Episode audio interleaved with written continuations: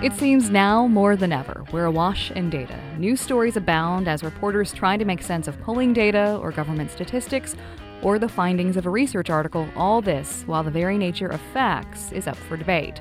The ins and outs of data journalism is the focus of this episode of Stats and Stories, where we explore the statistics behind the stories and the stories behind the statistics. I'm Rosemary Pennington. Stats and Stories is a production of Miami University's Departments of Statistics and Media Journalism and Film and the American Statistical Association. Joining me in the studio are regular panelist John Bailer, chair of Miami Statistics Department, and Richard Campbell, chair of Media, Journalism, and Film. Today's guest is Mona Chalabi, data editor of Guardian US. Her job is to sift through the noise to find the stories and all the data that's out there. She's also a columnist for New York Magazine. Now, now, Mona, you've worked for a number of non journalistic outlets, including the Bank of England and the International Organization for Migration.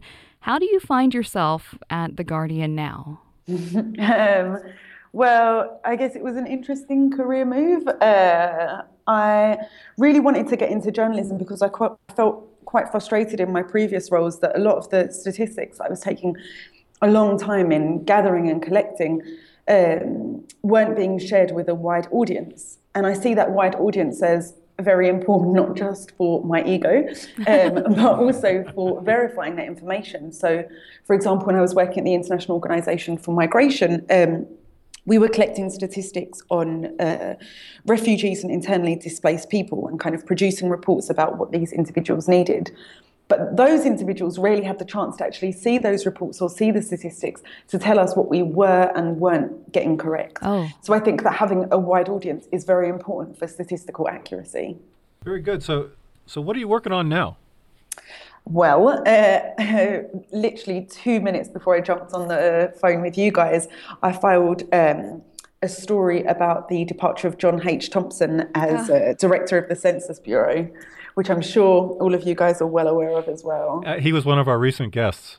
Oh wow! yeah. just, no way! Just like two weeks ago. Yeah, it was. Yeah, we just oh did the recording. We haven't released the second episode. oh my gosh! And how did he sound when you were speaking to him? I read in one of as I was researching the piece that apparently up until quite recently he sounded kind of optimistic about finding a way to make the Census Bureau's budget work. Uh, yes. With us too. With us too. Yeah. Although he couldn't talk about specific numbers. Yeah. So. Well, my understanding is that it was only last week that the that the budget bill was passed, which means that the Bureau effectively definitely doesn't have the money that it needs to be able to do its work. Um, I assume that's a big reason for his resignation, but you know, obviously that's just conjecture. Yeah, that, that sounds like a pretty big story. I mean, it's a really it's an important one to talk about, I guess, because it's a really big part of my role. It's it's kind of relatively easy to write a fun piece on um, sex or dating or how food habits in America are changing, but trying to get the public to really really care about something like this is a kind of a different set of challenges. And I think this is a really big story. I think it's a, a, a really big deal. Um, I spoke to a lot of government statisticians in early January, um, and I was asking them about how they what they thought the impact of the Trump administration might be on statistics in this country.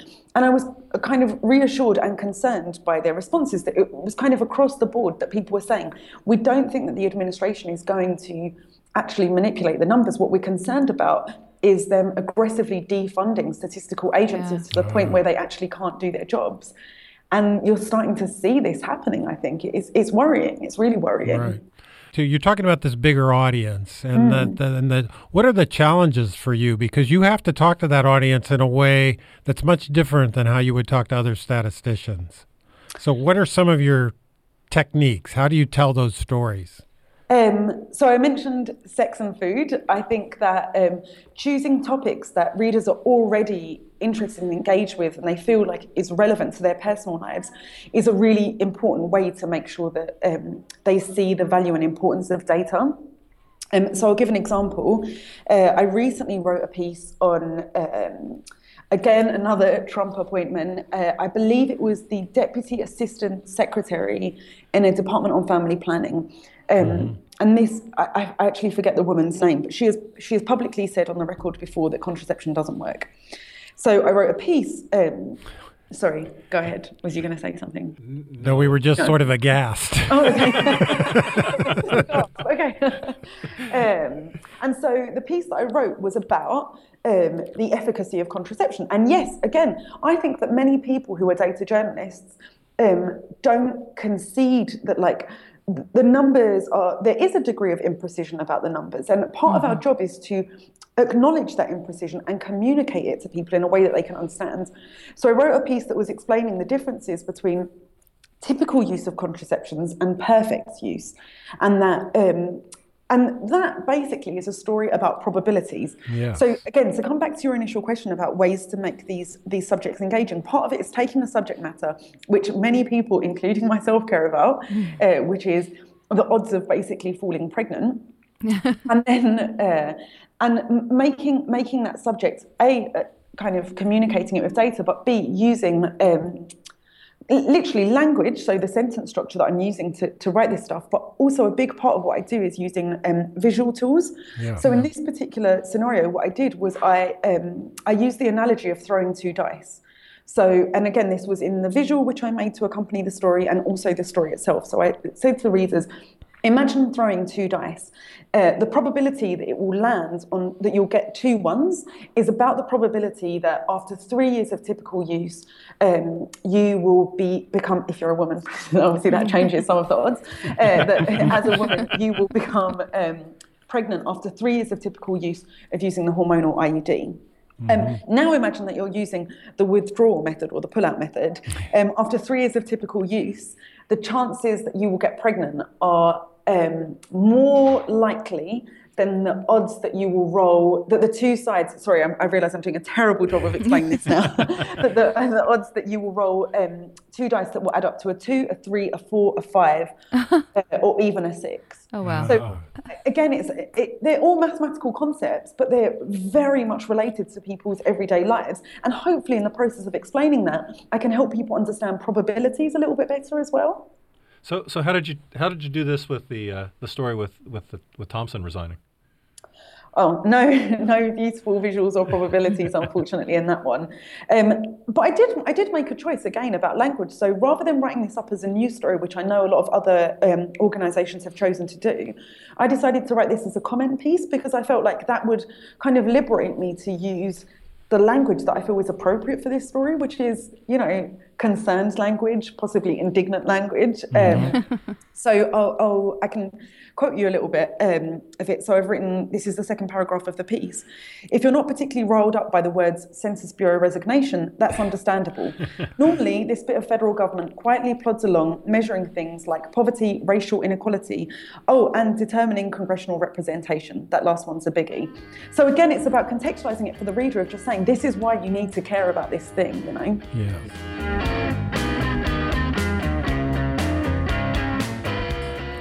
You're listening to Stats and Stories, where we discuss the statistics behind the stories and the stories behind the statistics. The topic today data journalism.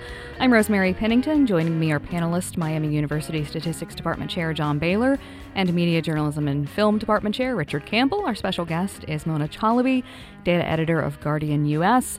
Now, Mona, uh, you have transitioned over the course of your career from being someone who it sounds like was collecting data and analyzing data to someone who writes about data. So I was wondering if you might talk a little bit about maybe what that transition was like for you because you're talking a lot about the language and the way you think about language when you're writing about stats. Was it difficult for you to transition from being more of a researcher to more of a sort of translator? No, I don't think it was super difficult. I'm not saying there weren't a whole bunch of um, kind of hurdles, but I, I think um, I think very often when you're so focused on methodology, it can be um, quite inhibitive in terms of creativity sometimes. So because I like to really focus on ways to visualize and visualize, sorry, and communicate information, I think that part of it was relatively straightforward. I do sometimes worry though that um, I haven't kept enough of a foot in in that, that field of collecting data. And I think that's really, really important to be able to do data journalism well, to explain to readers not only the results, but how you got there. Mm-hmm. So, you know, one thing that with with this transition and, and the focus on methodology and the focus on visualization, how, do you find certain media f- formats easier to do this with? I mean, if if you're, I know that you sometimes will will use Twitter feeds to, to send out some of the graphics that you construct. can you easily build these out and some of the, the ones that you, you like to use most in, in your Guardian pieces? Yeah, so for me, using pen and paper was was a really, really important decision. Um, you know, there, there, have been huge advances in the way that we kind of create data visualizations, particularly interactive data visualizations. But I wanted to take a step back from that for a couple of reasons. One is just time. Often when you're in the newsroom, you know, you might have an hour or two to quickly throw something together. So obviously using paper and pen is very efficient.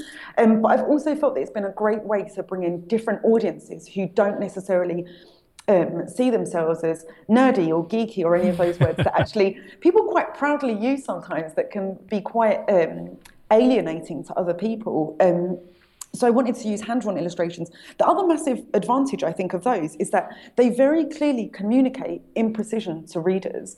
Um, and I think sometimes when you're looking at computer generated graphics, people see them as some kind of objective truth or higher reality, which is really fascinating because sometimes when it's embedded in a graphic, it takes on this higher level of truth, whereas people might feel quite a healthy degree of cynicism when they're hearing something in a sentence. Mm. So, um, yeah, that was really, really important to me. And it's, and it's great. Anyone can do it. Like, that's part of the purpose of it as well, is that you look at these graphics and you think, hmm, I could definitely go home and use my iPhone and a piece of pencil, a uh, piece of paper, sorry, and a pencil to do it myself. Yeah, I've, I've, I've, liked your I've liked the ones that I've seen. It's yeah, neat, neat, stuff. Thank you. they're they're artistic. They really draw you in, and it's uh, what I like about them is one something I've heard John say is that when you look at a graph or a chart, it should tell a story, and uh, and yours do. and I think the the combination of the art skills you bring to the to the to to your work is really interesting. Oh, thank you. I, I really do hope to incorporate some of the subject into the visualization itself because I think it's quite problematic that so many charts that we look at today, if you were to remove the labels, you would have no idea what it is that they're representing. Mm-hmm. And I think that's quite deliberate. It's part of the idea of objectivity, right? Yes. Um, but again, if you want to bring people into caring about a subject, it's important that the tone of the subject is, is somehow communicated in the visualization itself. That's a really great point. Can you can you talk about some of the stories that you feel aren't being covered? Big data. So we talk about big data all the time, uh, and particularly in kind of mainstream newspapers. You, you, I'm sure you you know not not just the Guardian, but the Times. What stories are out there that need to be covered that we're not paying enough attention to? Hmm, that's a great question. I think there are kind of two different types of stories that, that fall into my answer, I guess. One of them is um, stories about imprecision. I think, mm, again, those stories yeah, seem yes. very wonkish. They, they feel um, a bit unimportant, but they're actually crucial. The public really is starting to change their relationship with statistics, or maybe, or maybe the voices that are questioning them are just becoming louder. But some of that is absolutely true. People are wary of things like the unemployment rate because they think, how on earth is it possible that we know to a decimal place how many people in this country are unemployed? To give to give just one kind of yes. example, um, and I think people like me need to get far better understanding exactly how those numbers were constructed and exactly how to communicate to the audience. You know what? You're right it isn't this precise, but we can say that it's somewhere between this and this. Mm-hmm. Um, and I think we need to get much better at kind of communicating the range of truth, if that makes sense, uh, to people. And I've completely forgotten what the second category of stories was going to be. How wonderful. Those were great examples. so I'd like to follow up on that idea of communicating imprecision. You know, so so you talked about the, the idea of, of using your dice example that, that people might have a sense of that kind of gameplay and doing yeah. that. But I, I often wonder about trying to communicate imprecision at times when the audience, particular audiences, just want a single number. Mm. There's, there's, it seems like there's almost pushback when, when imprecision is going to be integrated into a story. Mm-hmm. You know, I, I, would agree with that, but I only think that's partly as a result of bad writing and bad storytelling, mm-hmm. right? If it's going to be a 3,000 word, again, like to take the example of, um, of the US election and the way that a lot of data journalism was done around that. Mm-hmm. Nate Silver published his methodology for his forecast. And honestly, not many people necessarily wanted to dig into that because the language of it was kind of alienating. It, it kind of conveyed, I think, either you're smart enough to understand this stuff or you're not smart enough. And I think that part of the trick of doing this stuff really, really well is to attach human stories to that imprecision, mm-hmm. right? So let me um, perhaps give an example. So I used to write a column called Dear Mona, where people could write to me with kind of um, mm-hmm. questions about their everyday lives that I would try to answer with statistics. And someone wrote to me and said, um, "Do you know anything about the faith of U.S. prisoners?" So I found some statistics, um, and I kind of presented the caveats to readers of saying, you know, we don't actually know for sure whether the US government imprisons Muslims at a higher rate or whether this is down to conversion in prison. All I can tell you is that people in prison, that there's a higher ratio of Muslims in prison to outside of it, right? And so that's a story kind of about the, the blank spots, if you like, the things that we don't know.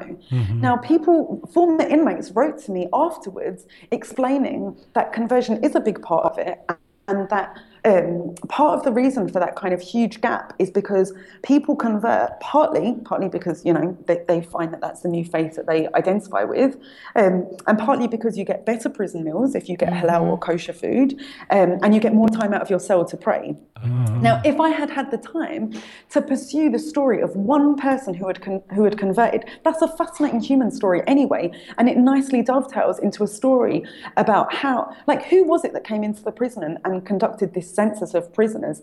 And like, do we know anything about what happens to the faith of these prisoners after they leave prisons? Mm-hmm. All of it is a very rich human story that just so happens to be a statistical story too. So how do you try to balance that? Because what you're saying here is okay, here's the data, here here are the big mm-hmm. statistics. But to put a face on it, I've got to go out. I need to go out and tell a story about one person who may be representative of that. And then, how, as a statistician, how hard is that to do? Or even think about that? Ooh, maybe this is the wrong. Maybe this is the wrong person I'm telling the story about, and and that person, he or she's not representative of the larger picture I'm trying to uh, to get across to an audience here. Yeah. I mean, no one is a perfect representation of anything, and I think that people understand that quite intuitively. I think part of the thing of marrying the, the, two together is about how you pick your stories and about transparency to readers, right? So rather than just saying, we went to this town in Utah to tell this story, why don't we use statistics to determine exactly where we're going to go and do mm. this hmm. reporting? Use statistics to say, we're going to this town because it is I don't know, the most polluted county in all of America. And we've used mm-hmm. statistics to kind of determine that. And, you know, creating, again, beautiful visualizations that convey levels of pollution in each county. And then going and doing the reporting there, people automatically understand, of course, this place isn't representative because you've already told me it's an outlier, but it allows them to kind of contextualize the rest of the story as they hear it.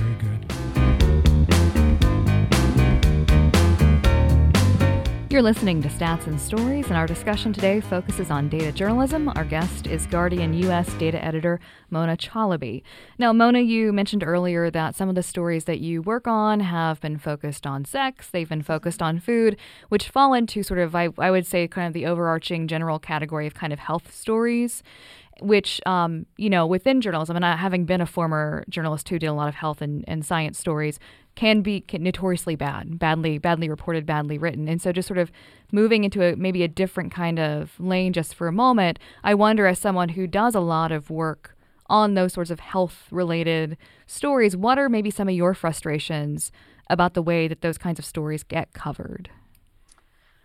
Um, I would say that one of my biggest frustrations is that um, people communicate the likelihood of um, side effects, say, or the likelihood of um, getting sick without really explaining to readers the risk factors that affect those averages. And this is actually a complaint that I have about um, a lot of journalism that uses numbers. Very often, reporters will just take the kind of top line numbers, the average or the median, mm-hmm. without drilling down into demographic patterns or age patterns that affect those numbers. And honestly, that's what readers really, really care about that stuff. They want to know whether they're in a high risk group or a low risk group. And it often doesn't take too much extra work to give them that information. So, what, why do you think that that's not present? What's, what's the barrier for telling that part of the story? Uh, if I'm really, really honest, I think a lot of journalists are some of some of it is laziness and some of it is about um, being uncomfortable with the numbers, right? So it's one thing to look at the press release, and it's another thing to dig into the academic study itself and understand what it means when you see those numbers in brackets. That's not necessarily explained. This is the confidence interval. This is the margin of error. Again, it takes a certain degree of statistical literacy to understand that. But rather than saying, emailing the authors and saying, what does this mean? These numbers seem important. They kind of get left by the wayside. And again, instead, the top line numbers are reported. That that really begs a follow up question. So so how how should we be training the, the journalist of tomorrow Yes. Oh, um, I, or of today? yeah, I, I mean, I, I, I guess I'm kind of quite nervous about even the, the job description data journalist because I feel like every it shouldn't be siloed. It shouldn't be that you know you just get this one piece that kind of summarizes all of the numbers and then you get the reported piece. I think all journalism graduates today should have taken a course on on statistics and on numbers so that they feel that kind of degree of um, comfort and statistical literacy. Indeed. Yes, I, I think the challenge sometimes is when we have our journalism students here, there is a phobia about numbers, right? Some of Yeah. you know some students are attracted to to careers and courses and majors that don't really challenge them or test them. They're going to go to their c- kind of comfort zone. So I guess the question: You want to come here and teach? I, I totally hear you about the difficulties of, of students who don't necessarily feel like that's something that's for them. But I actually did a, a, a workshop at Columbia this weekend, and I feel like data visualization offers so many opportunities to get those students engaged. Because Yeah. this is obviously a massive characterization, but I think people either tend to be quite concept driven and be able to think in quite abstract ways, which obviously maths is a very, very abstract uh, subject, or they're quite visual people. And data visualization can give people that in to, to, to feel more excited about numbers and statistics, I think. I, so I got to ask the complimentary question then too. What is it that we need to, to get the, the people that are interested in statistics and math to be better communicators and better get the, to contribute to, to journalism? Oh, good. That's a great question. I think, I honestly think a lot of them need a little bit more humility. I know that sounds awful. Well, there's there's two people in this room that probably agree with you. um, yeah, I, I, I do think sometimes there's a bit of an attitude of either you're No. smart enough to get it or you're not, and making making their level of subject expertise accessible to a wider audience. I think sometimes people see that as dumbing down. Um, and you know that's something that I felt as well. Like I have an ego, and I felt like when I first started doing these um, these illustrations, they felt silly, they felt childlike, and I thought, oh God, like I'm going to be less respected in my field for doing something that isn't super impressive. Um, but yeah, I think it, it's important. It's really important. I don't, I don't know if that really answers Oh, your no, I, question. th- I think that's that's really important. I mean, being able to communicate technical information in a non-technical and interesting way is a really hard thing to do. That's, Yeah. a, that's a skill that has to be developed. And again, and again, if people understand that that actually will affect the accuracy of something that they probably assume is perfectly accurate. Again, to give an example, even these very, very simplified data illustrations, I publish them very often on Instagram. And one of the nice things about using Instagram is mm. that there's a comment function, right? So very often people comment underneath. And what they're saying to me is, oh, so like, I don't know, let's say I've written this, I've written 53 out of 100 probability. So p- people comment saying, oh, are you saying that if I do this thing 100 times, 53 times out of that 100, it will happen? And so it's a really great way for people to communicate what it is that they've understood from something that you've published. And honestly, my belief is that if they've misunderstood something, I have failed as a journalist. It's not because they're stupid and hmm. they're, they're getting the wrong takeaway from it. And again, I come back to the idea of this recent US election, which has honestly had like a really long term impact, I think, on data journalism. Again, very often, the, the response of Nate Silver following the election was that people who criticised um, his forecast had misunderstood the nature of probability. And I just don't think that's fair. I think that readers were, were misinformed because the way that that data was communicated was confusing to them. I, since you bring up the election, one of the outcomes of the election, uh, as you, I'm sure you are aware, is this debate over fake news and fake facts. And I wonder if, given this particular climate that we're in, if people who are doing work like yourself, and I won't call you a data journalist, but who are using a lot of data in their work, do you feel an extra uh, amount of pressure to make sure that you have gotten everything right? Because you know, whenever you're reporting on numbers, I for me, I was always paranoid I was screwing something up. Yeah. Uh, right. So I wonder if, if, given the climate we're in, if you feel an extra level of pressure to really make sure that you're getting it right. Um, I wouldn't say I feel an extra level of pressure. I feel an extra level of pressure to be transparent about my yeah. calculation okay. process because, again, it comes back to this idea of humility. I hope that readers know if they call me out because I've got something wrong, and I do, I get things wrong, I will respond to them saying, Oh, hey, you're absolutely right.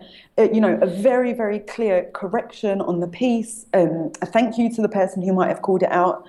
Um, and again, part of, uh, of establishing that tone is about being very, very transparent. So I just started, um, well, a couple of months ago, I started a fact checking column, of which there are there are dozens and dozens now. Mm-hmm. So I was a little bit reluctant to do it because it felt like it was quite a saturated market, if you like.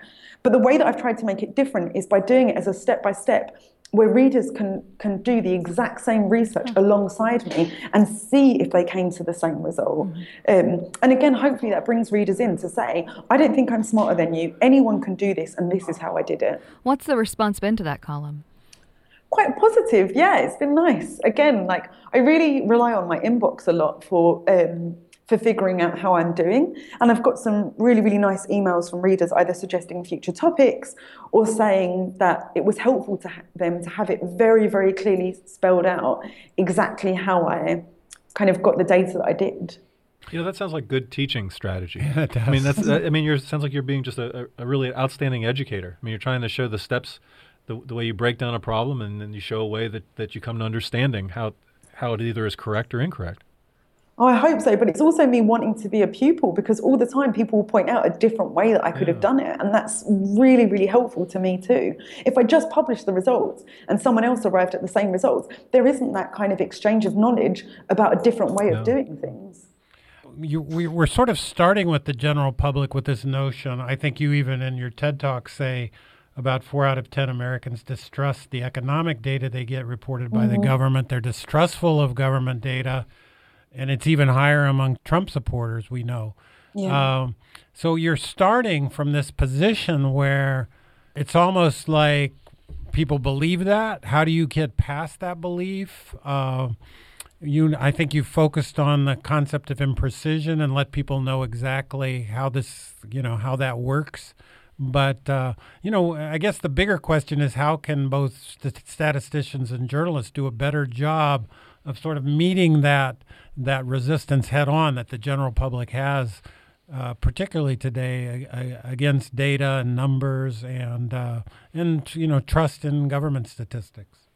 I think this podcast is really important. I think it's exactly that Thank marriage. you very much. you can come back anytime. but seriously, it's that marriage of statistics and stories. Again, it would be so powerful for the public if there was a really beautifully made, engaging, short video, short podcast um, that explains how on earth the unemployment rate is calculated. Not mm-hmm. just, you know, we, we speak to some businesses and we come up with the numbers. There's, there's a real pressure to go beyond the published PDF of the methodology and go and, and not also the other alternative, which is a journalist like me simply publishing kind of the top line results of the latest numbers. There has to be something in between those two extremes that people can latch onto and build their trust on top of.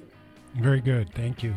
So you mentioned your column, but you didn't tell us the name of it. Can you tell us the name of it? Oh, it's called Just the Facts, which I actually think is probably a terrible name.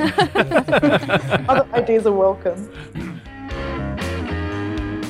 Well, that's all the time we have for this episode of Stats and Stories. Our guest today has been uh, Guardian US's data editor, Mona Chalabi. Thank you so much for being here today, Mona. Thanks for having me. Thank you. Stats and Stories is a partnership between Miami University's Departments of Statistics and Media, Journalism, and Film and the American Statistical Association. You can follow us on Twitter or iTunes. If you'd like to share your thoughts on our program, send your email to statsandstories at miamioh.edu. And be sure to listen for future editions of Stats and Stories, where we discuss the statistics behind the stories and the stories behind the statistics.